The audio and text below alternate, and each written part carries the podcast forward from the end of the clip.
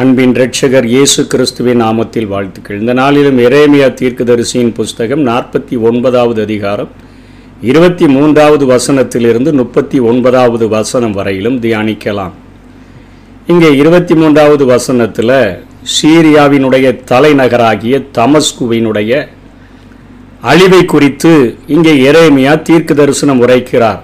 அத்தனையாக பழமையான நகரம் என்று சொல்லி உண்மையிலேயே பெருமைவாவை பருமை பாராட்டுகிற அளவிற்கு அது ஒரு தொன்மை பழமை நிறைந்த ஒரு நகரமாக அது இருந்தது. வரலாற்றில் அது மிகவும் தொன்மை வாய்ந்ததாக இருந்தது. இன்றைக்கும் அந்த நகரம் உள்ளது.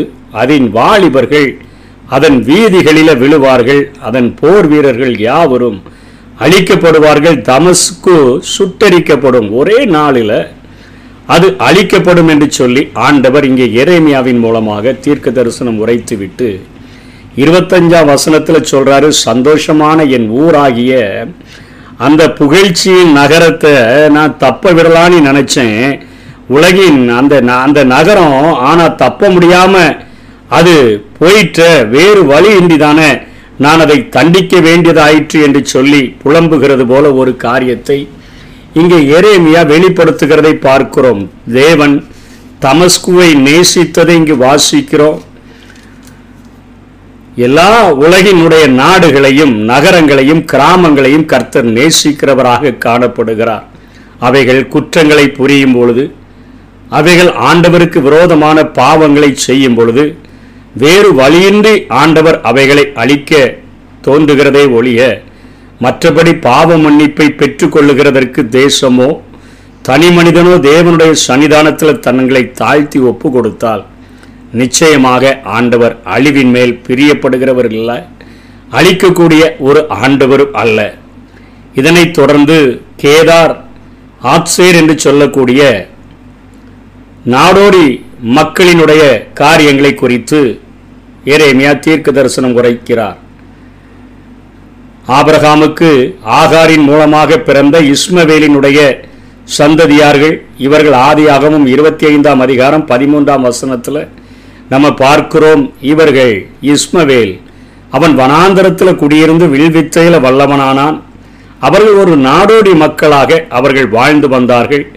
இதில் ஆட்சேர் என்று சொல்லக்கூடிய அந்த பட்டணமானது செல்வ செழிப்பு வாய்ந்த ஒரு நாடு.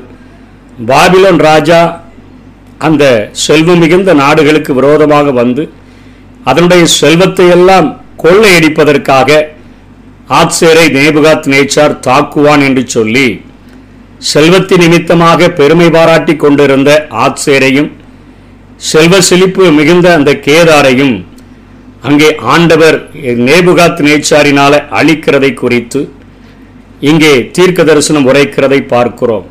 இன்றைக்கு நம்ம வைத்திருக்கிற செல்வத்தின் மேலே பெருமை பாராட்டுகிறவர்களாக காணப்பட்டோம் என்று சொன்னால் நிச்சயமாக தேவனுடைய நியாய தீர்ப்பு நம்மேல வரக்கூடியதாக இருக்கிறது. இயேசு கிறிஸ்து இந்த பூமியில வாழும் பொழுது ஒரு அழகான ஓமை ஒன்றை கற்றுக் கொடுத்தார்.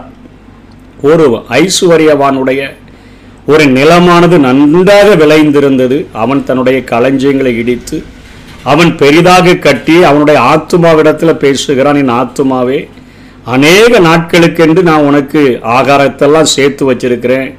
நீ புசித்து குடித்து இளைப்பாரு என்று சொல்லி பேசின பொழுது ஆண்டவர் அவனுடைய நம்பிக்கை தேவன் பேரில் இராதபடி தன்னுடைய ஐஸ்வர்யத்தின் பேரில் இருந்தபடியினால அவனை இரவில எச்சரிக்கிறதை பார்க்கிறோம். மதிகேடனே இன்னைக்கு உன்னுடைய ஆத்மா உன்னை விட்டு போகும் என்று சொன்னால் நீ சேர்த்து வைத்தவைகள் யாருடையவைகள் ஆகும் என்று சொல்லி. செல்வத்தின் மேலே பெருமை பாராட்டாதபடி செல்வம் இருந்தால் எல்லாத்தையும் இந்த உலகத்தில் சாதிச்சிடலாம்.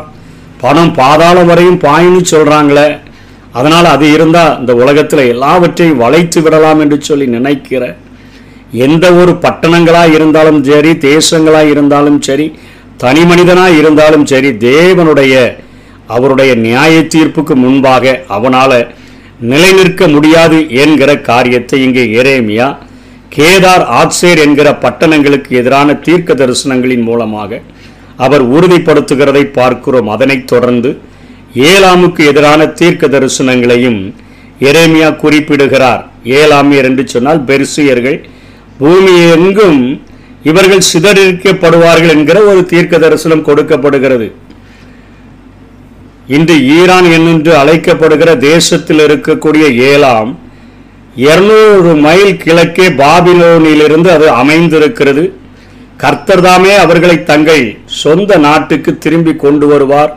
கர்த்தர் தமது சிங்காசனத்தை ஏழாமிலே வைப்பார் என்று சொல்லப்பட்டிருப்பதின் பொருள். அதனை நியாயம் தீர்க்கும்படி அவர் வருவார் என்று சொல்லப்படுகிறது. நேபுகாத்தின் நேச்சாரினுடைய பேரன் என்று சொல்லி நபோனிடஸ் என்கிற அந்த ராஜாவினுடைய மகன் பெல்சாத் சார் உண்மையான பேரன் அல்ல ஆட்சியில மூத்தவர்களை பிதாக்கள் என்று அழைக்கிறபடியினால பெல்சாப்சார் காலத்தில் அங்கு அரண்மனை இருந்ததை தானியல் எட்டாம் அதிகாரம் ரெண்டாம் வசனத்தில் பார்க்கிறோம். நான் ஏழாம் தேசத்தில் உள்ள சூசான் அரண்மனையில் இருந்தேன். பெர்சி அரசனாக தரியுவினுடைய காலத்தில் இது அவரது அரசினுடைய தலைமை பகுதியாக இந்த ஏழாம் விளங்கியது. பெந்தைகோஸ்தே தினத்தில் கூட பரிசுத்த ஆவியானவர் சீஷர்கள் மேலே ஊற்றப்பட்ட பொழுது எருசலேமில் பலர் வந்திருந்தார்களே அதில் ஏழாமியரும் இருந்ததாக அப்போஸ்தல ரெண்டாம் அதிகாரம் ஒன்பதாம் வசனத்தில் நாம் வாசிக்கிறோம்.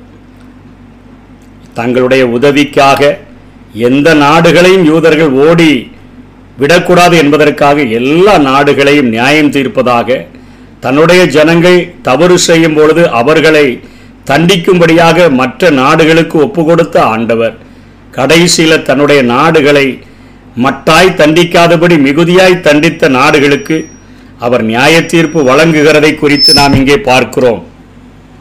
கடைசியாக பாபிலோனுடைய அந்த நியாய தீர்ப்புகளை குறித்து நாளைய தினத்திலும் அதனை அடுத்த நாளிலும் தொடர்ந்து பார்க்கலாம். இப்பொழுது ஏழாம் வரையிலும் ஆண்டவர் தன்னுடைய ஜனங்களை அவர்கள் அத்தனையாக துன்புறுத்தினபடியினால அவர்களுக்கு நியாய தீர்ப்பை வழங்குகிறதாக இங்கே இறைமையா குறிப்பிடுகிறார்.